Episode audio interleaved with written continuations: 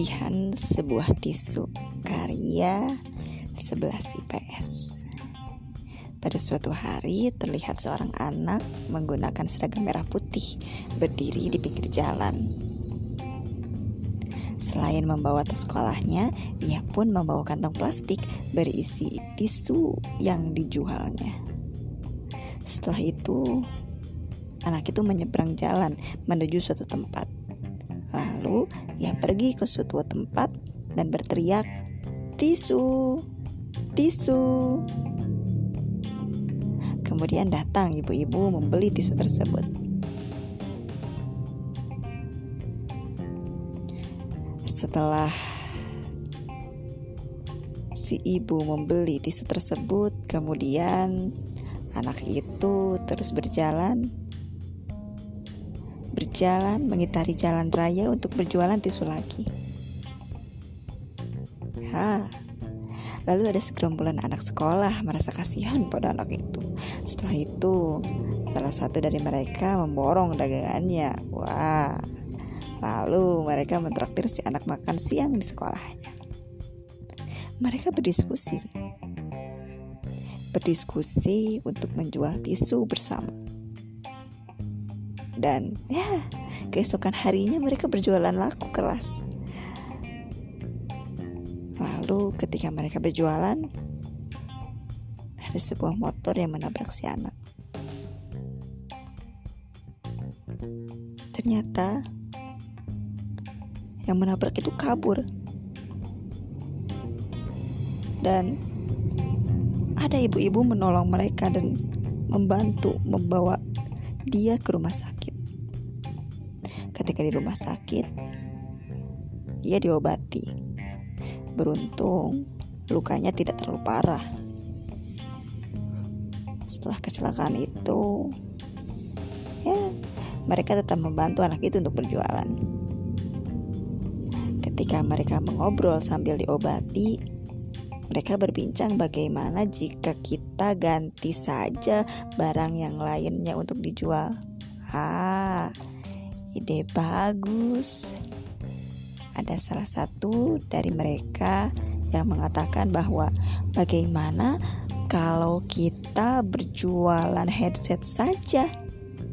Headset kan mahal, sehingga pendapatannya pun akan semakin meningkat. Dan keesokan harinya pun benar mereka berganti barang jualannya dari tisu menjadi headset.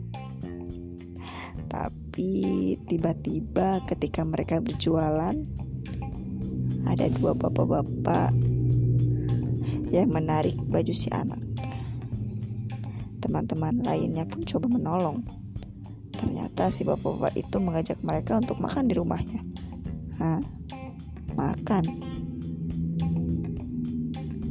namun, tanpa mereka sadari bahwa yang mereka makan adalah daging manusia.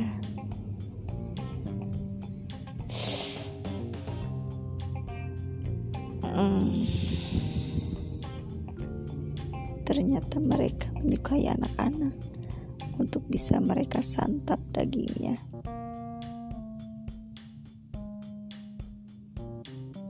Lama kemudian tiba-tiba hujan besar. Dan di sana banjir dan menghantam tempat mereka makan dan mereka pun terbawa arus. Saking banjirnya dahsyat,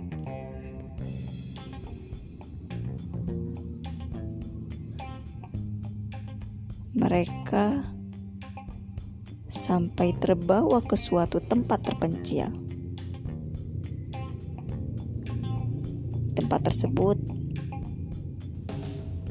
tak lama pun terjadi gempa. Kemudian salah satu di antara mereka ada yang terbentuk ke dalam sebuah lubang dan di dalamnya terdapat batu dan dia teriak teriak tolong tolong Tak lama ia pun pingsan dan teman-teman lainnya terus mencoba menyadarkannya.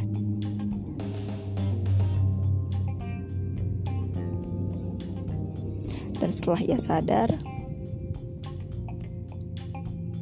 ia bingung, ia kaget, dan ia mengatakan, "Aku di mana?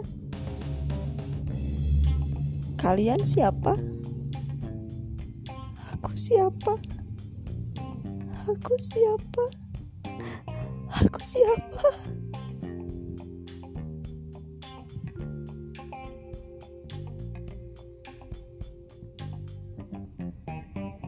Ternyata ia yang terpetuk pada batu dalam sebuah lubang tadi. Hilang ingatan.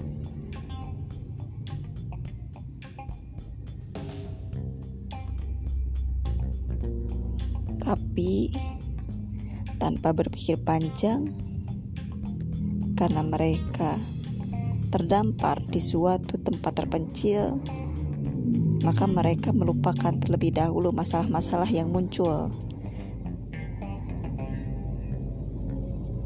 Salah satu dari mereka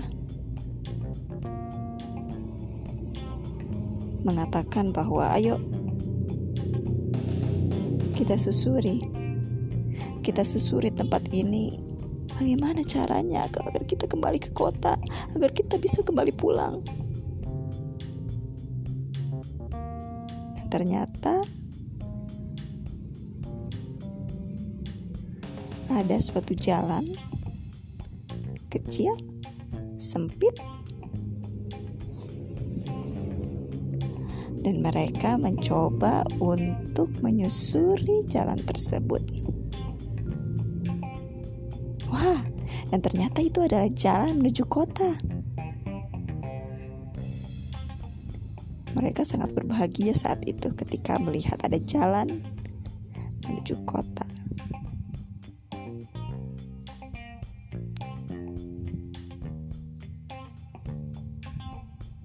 Dari kejadian itu,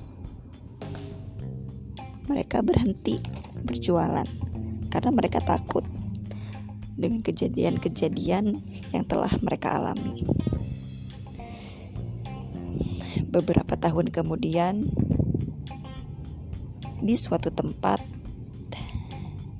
mereka bertemu tanpa sengaja, dan ternyata di antara mereka ada yang menjadi guru, ada yang menjadi pengusaha besar, dan ternyata si anak penjual tisu itu kini sudah menjadi pengusaha tisu terbesar di kota tersebut. Alhamdulillah.